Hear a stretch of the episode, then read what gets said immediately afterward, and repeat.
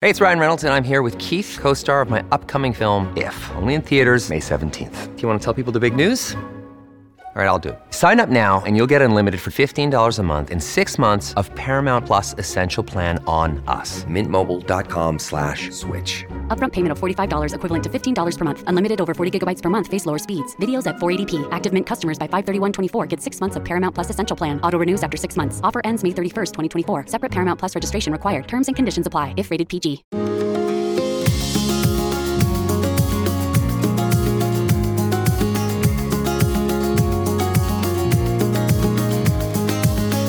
This is the Thoughts from a Page podcast, which is a member of the Evergreen Podcasts Network. My name is Cindy Burnett, and each episode I interview authors about their latest works and others in the book world about their jobs, what those jobs entail, and the books that they love. For more book recommendations, check out my earlier episodes and my website, thoughtsfromapage.com, and follow me on Facebook and Instagram at Thoughts From a Page. Today, I am chatting with Alice Henderson about a blizzard of polar bears. In addition to being a writer, Alice is a wildlife sanctuary monitor, geographic information systems specialist, and works in bioacoustics. She documents wildlife on specialized recording equipment, checks remote cameras, creates maps, and undertakes wildlife surveys to determine what species are present on preserves while ensuring there are no signs of poaching. She surveyed for the presence of grizzlies, wolves, wolverines, jaguars, endangered bats, and more. I hope you enjoy our conversation. Before we dive in, if you are looking for your next thriller or whodunit, you should listen to Killer Content, a podcast hosted by Emily Webb. Here is some more information about it. I ended up getting uh, stuck in the back of a trailer in the trailer park with a guy with a gun one night when I got a little bit, a little bit careless, maybe following somebody. And um, I knew I wasn't going to get killed, but I, you know, it, was, it wasn't a pleasant night. If you're always looking for your next thriller, chiller, or whodunit, join me, Emily Webb, for Killer Content Inside the Crime Writer's Mind, where I'll be talking to crime obsessed authors about how they create their characters, their stories, and their crime scenes. I've always wanted to set one of my thrillers on an island because the great thing about setting it on an island is that it can be magical and beautiful, particularly during the day and when everything is fine. But at night, and if there's a storm, and you can't leave the island, and no one else can get to you because the ferry's actually shut down, there's no escape.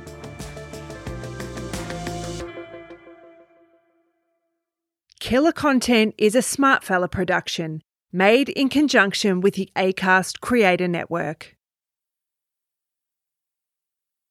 Welcome, Alice. How are you today? I'm good, Cindy. Thank you so much for having me. I am so glad you are here again. I always love chatting books with you and nature and wild animals, so I'm very much looking forward to this conversation. Me too. So you are now on book two, A Blizzard of Polar Bears. Would you like to tell me a little bit about it? Sure. So, A Blizzard of Polar Bears takes place just after the first book, A Solitude of Wolverines. So, Alex Carter, my wildlife biologist protagonist, she's fresh off her Wolverine study in Montana, and she gets a gig studying the Western Hudson Bay polar bear population in the Canadian Arctic. So, she goes out there where she's embedded with a small team and she studies the bears out on the ice. So she has a helicopter pilot and a grad student, and they fly over the ice, and Alex has a tranquilizer gun that she's leaning precariously out of the helicopter with. And they'll tag the bears, and then they land and study the bears and take measurements and check their health. So everything's going well. And then suddenly things start to go awry. Her helicopter pilot unexpectedly quits. Equipment goes missing and someone breaks into her lab and steals the samples she's collected. So she's starting to think someone wants her study to end, but she manages to find a replacement pilot and she's very determined to see this out. But then their helicopter crashes out on the ice due to sabotage. So they're stranded on this vast ice sheet, and armed assailants are moving in. And now Alex realizes someone is willing to kill to end her study. I absolutely loved the polar bear parts of the story. I was just completely fascinated with them. And I thought, what a cool job to be the one who darts the polar bear and then gets close to them. What kind of research did you do for this book? So I did a lot of painstaking research. I believe very strongly in having accurate science in these sorts of books. So I myself have spent months up in the Canadian Arctic. So the landscape and just being out in this environment. What does it smell like? What does it look like? What is the weather like? What are the trees like? And then I talked to some research scientists who are out there on the ice at Hudson Bay darting these polar bears. So I asked them all of these really fine detailed questions about how you tranquilize the bear, what's the safest way to do it, what sorts of measurements do you collect, and then what tests do you run on them. So I did a lot of reading, a lot of academic papers I read about the sorts of data you can get from, say, claw samples. Um, and they just shave off a little bit of a claw, they don't remove the claw. And hair samples, for example, milk samples from mother polar bears, fat samples, and things like that. And what you can learn in terms of what pollutants are in their systems, for example, or how healthy are they? Are they underweight? So, how much of that, in terms of the underweight and the health part of it, is actually happening? It's actually a little worse than I have it in the book. Oh, that's not good. I was hoping you were going to say it was the other way around. There are 19 subpopulations of polar bears on the planet, and some are, none of them are faring well. Some are doing worse than others. So, recent research of these 19 subpopulations of polar bears now show that all of them are likely going to be gone by the end of the century, especially if we continue with business as usual. And legislation is so slow moving forward for climate change that it's looking really dire for all of the populations. That is terrible, first and foremost, and so sad. And then, second of all, with respect to what you're saying, what is a subpopulation? I should probably know that, but I'm not sure that I could identify what that is. It's basically polar bears that live in different regions. So the Beaufort Sea, for example, has a polar bear population, and then you've got the Chukchi Sea population, Western Hudson Bay population.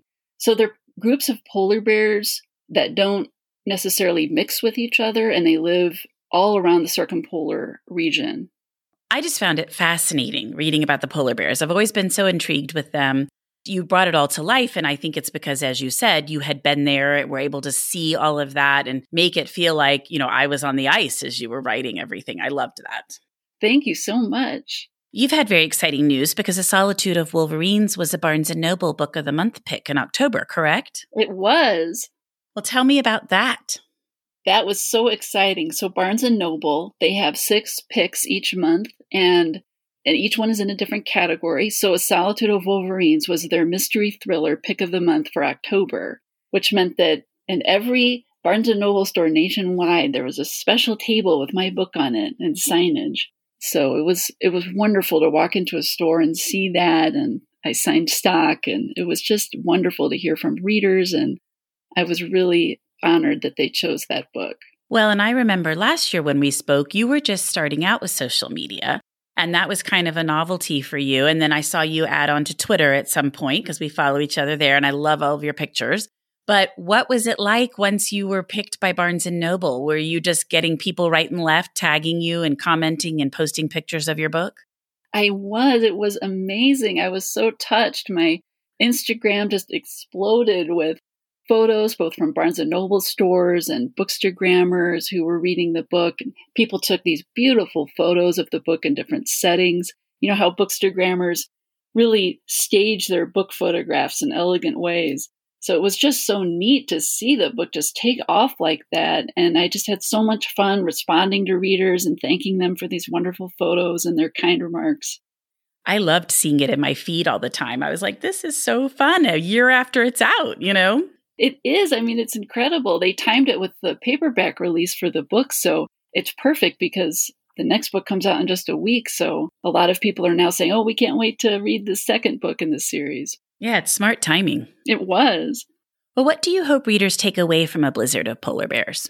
I hope that, first of all, that readers fall in love with these creatures like I have. I wanted to tell a suspenseful tale that would thrill readers and at the same time shed light on the plight that they're facing. I think that we see a lot of these photos of polar bears, you know, starving polar bears on a small ice floe. And climate change is certainly the biggest threat to them right now. But they also face other threats as well, particularly environmental pollutants that get into their bodies, and that can weaken their immune systems and their health. And then on top of that, with global warming reducing the ice pack, they are unable to hunt from the ice to hunt seals, which is their number one important food staple. They eat the fat from the seals to bulk up so that they can survive over the long summer where they, they just fast, they starve for the entire summer. And because ice is forming later and later in the year because it's warmer and then it's breaking up much sooner, that stint of time that polar bears can actually hunt seals is really shrinking. So they're starving for a long time. And mother bears, of course, can't nurse their young as long because they just don't have that much fat and that much milk to pass on to their young. So it affects the infants too. And then that, of course, reduces the population. So it's a cycle and it just kind of keeps getting worse and worse. Exactly. It does. It's it's really disturbing. And so what I really hope readers take away from this is compassion for the polar bear. And in the back of the book, just as I did for A Solitude of Wolverines, there's resources where you can learn more about polar bears and even places where you can volunteer to help them and learn more about them. For example, there's this really cool project called the Whisker Print Project. And it's a non invasive way of IDing polar bears. So if you happen to be up in the Arctic and you see polar bears and you have a very long telephoto lens, you can take a photo of the bear's profile of its muzzle. Every bear, polar bear skin is actually black under their white fur. So where the whiskers are growing, there's black spots on their muzzles where the skin's showing through. And it's unique to each bear, just like a fingerprint. So now they're collecting these profile shots of polar bears as a way to identify individuals without having to tranquilize them and tag them and all of that. So it's a nice non invasive way to add to this database of what polar bears are where and how they're using the habitat and so on. Oh, I love that. I would love to be up in the Arctic, but I'm not sure I will be anytime soon. it's a beautiful place. And just so different. You know, that's one of those places that I would love to get to someday. It's just gorgeous. It's magical. I'm sure it is. And then you work on all sorts of environmental issues when you're not writing. Do you want to talk a little bit about that? Sure. So, in addition to being a writer, I'm also a wildlife researcher.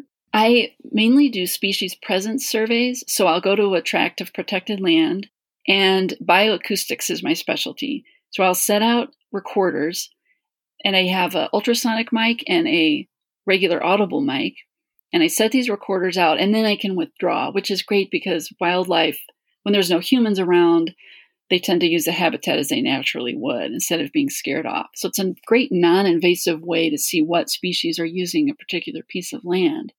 So the ultrasonic mic I use to record bats, and the audible mic I use to record wolves, birds, amphibians. And then I come back, usually weeks later, and I retrieve the recordings and then I go through them to see what species. So I can identify bird songs, for example, or frog calls. And then with bats, because we can't audibly hear them, I actually look at visual representations of the calls. And each bat species has its own unique echolocation signature.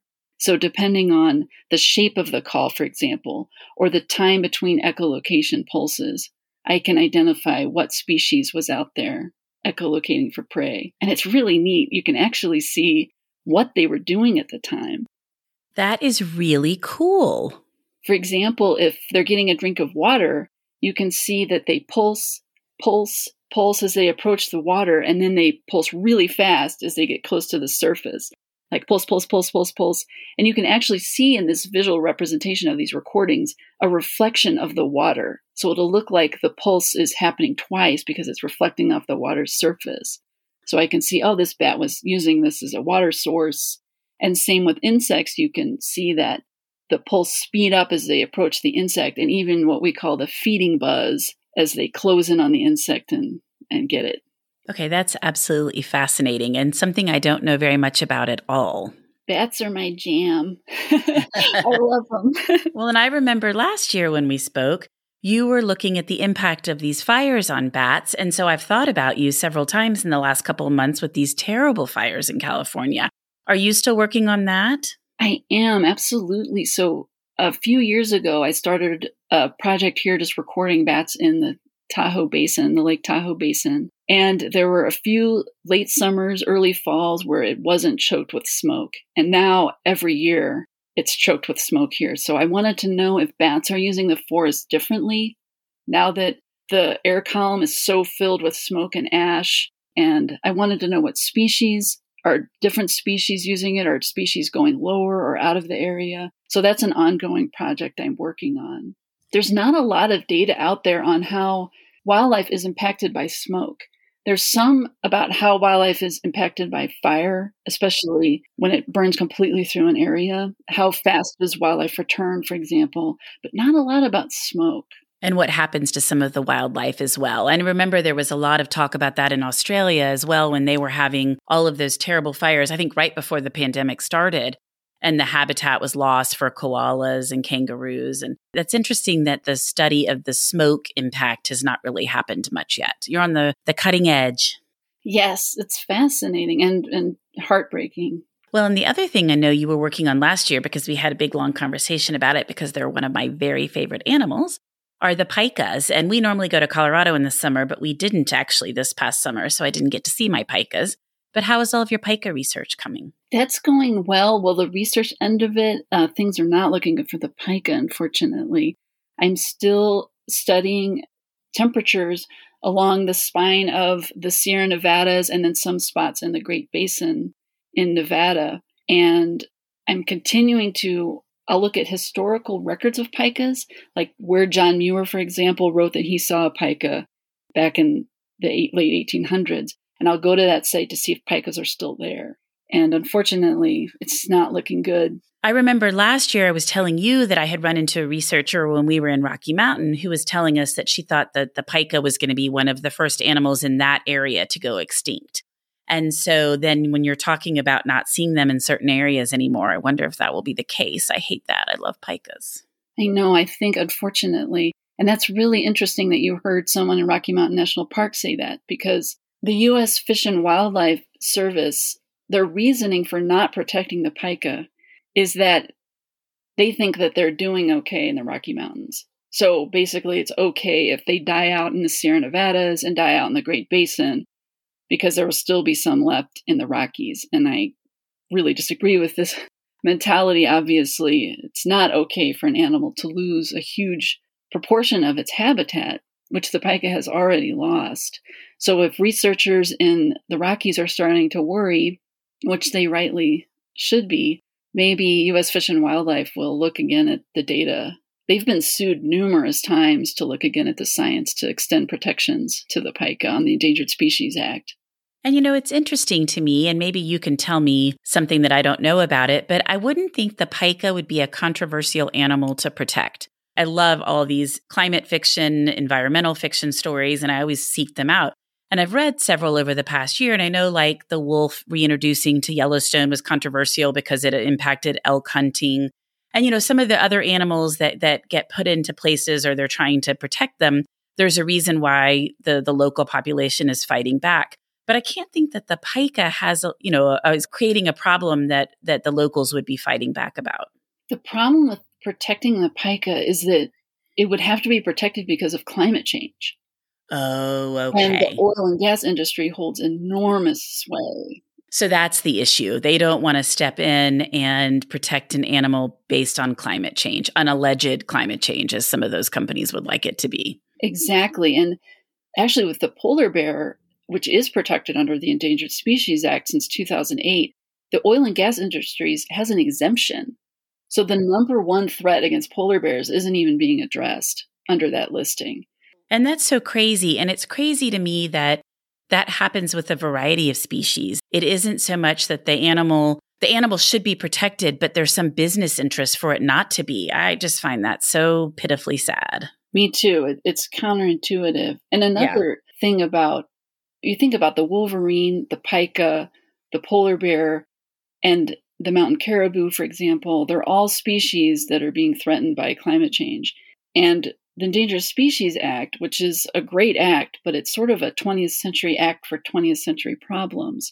We need something more akin to an Endangered Ecosystem Act because one legislation that would protect against climate change in an area would then, for example, Washington State, if you had something protecting against climate change there, that would in turn protect the pika and the wolverine and the mountain caribou so if we looked at something more holistically instead of these species as if they're not connected, they're not part of this web, it would be a lot more effective.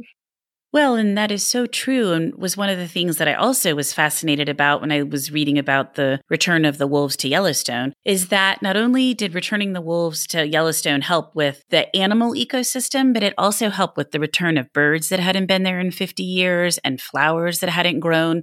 So, really, you remove one animal and it completely changes an ecosystem and you put that animal back in and you realize oh we haven't seen that bird in you know two decades and these flowers haven't grown this well in you know three decades. And so it is amazing how much one animal or plant or bird can impact an entire ecosystem. So protecting the ecosystem makes sense. Absolutely. And your example of wolves in yellowstone is such a powerful one because when they reintroduced wolves the rivers actually changed course. Elk had been overgrazing on the willows along the river's edge. And with wolves keeping the elk population in check, the rivers were able to become more healthy and the willow population was able to come back. And it's so connected. It's fascinating. Well, tell me what you're working on next because I always love hearing about these animals and I'm so curious what the next animal is. I chose for my third book mountain caribou. I love them. I'm fascinated by them. And our mountain caribou in the lower 48 have lost so much habitat due to clear cutting of old growth that we had just a few left in the South Selkirk mountain caribou population, which lived in the northeast corner of Washington, neighboring with Idaho and the Canadian border. And the population kept getting reduced and kept getting reduced. And conservationists were trying to get this population listed as a distinct population segment under the Endangered Species Act, which was unsuccessful.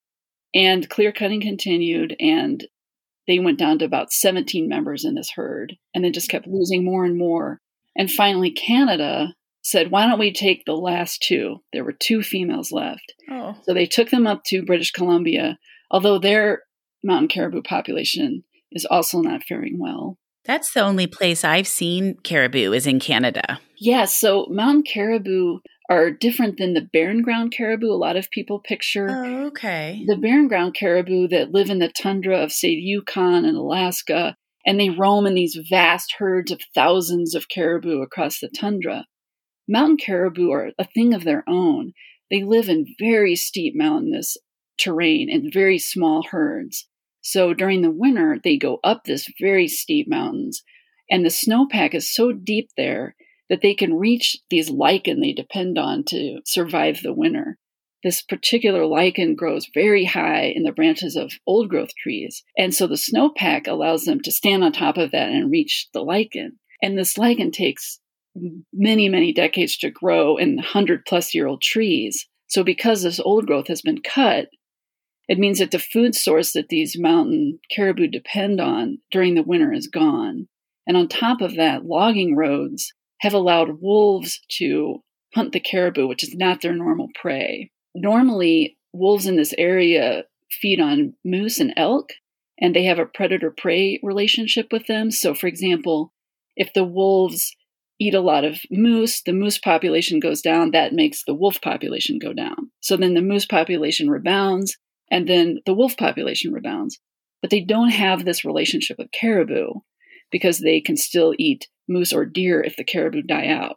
So uh, the logging roads, snowmobile roads have all allowed wolves to access this high country where normally caribou would be safe from them.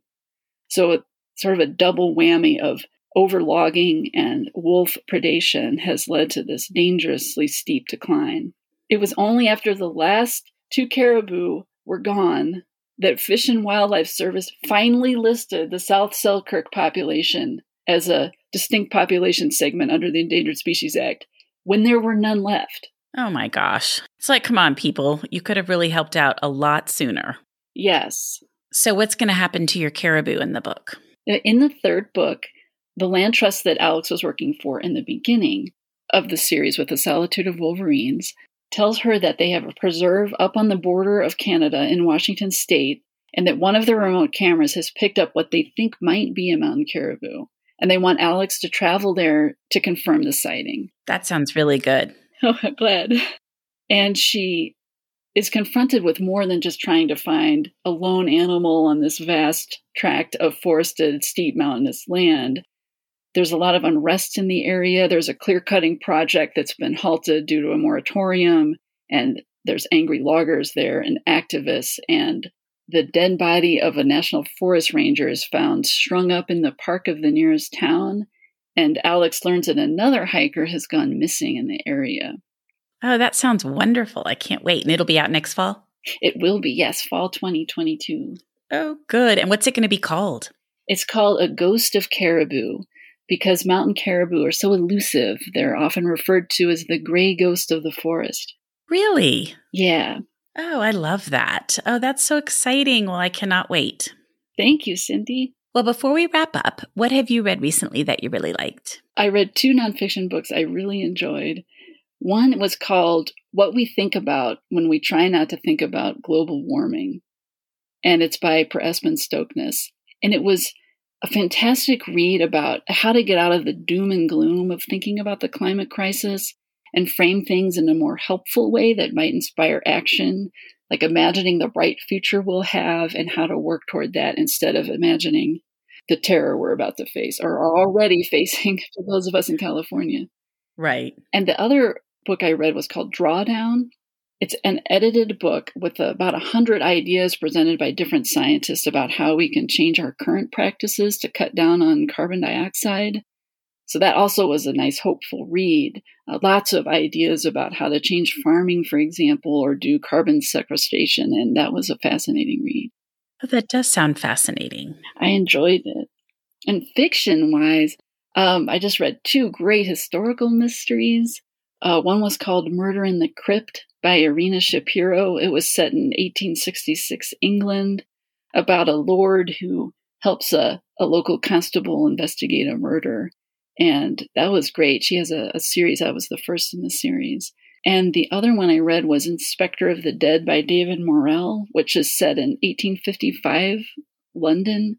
And it features this infamous true life person, Thomas de Quincey, who uh, wrote a book about being an opium addict in England back then.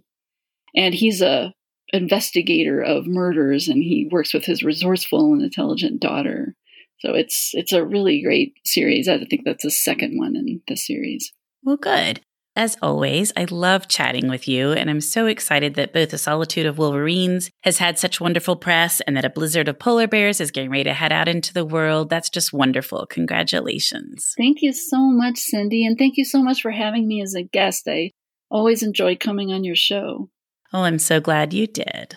Thank you so much for listening to my podcast. If you like this episode, and I hope you did, please consider joining my Patreon as a page turner Follow me on Instagram at Thoughts from a Page. Tell all of your friends about the podcast and rate it or subscribe to it wherever you listen to your podcasts. I would really appreciate it. The book discussed today can be purchased at the Conversations from a Page bookshop storefront, and the link is in the show notes. Thanks to Maggie Garza for sponsoring this episode, and I hope you'll tune in next time.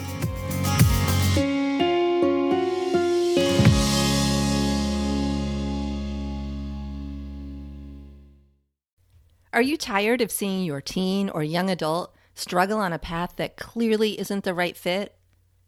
Is your teenager confused about which direction to take after high school? The future of work is changing rapidly, and our kids need to know all of the options available after high school so they're empowered to make the choice that is best for them. In each episode, we explore the latest trends that are shaping the opportunities of today and tomorrow. I'm your host, Betsy Jewell, and this is the High School Hamster Wheel Podcast.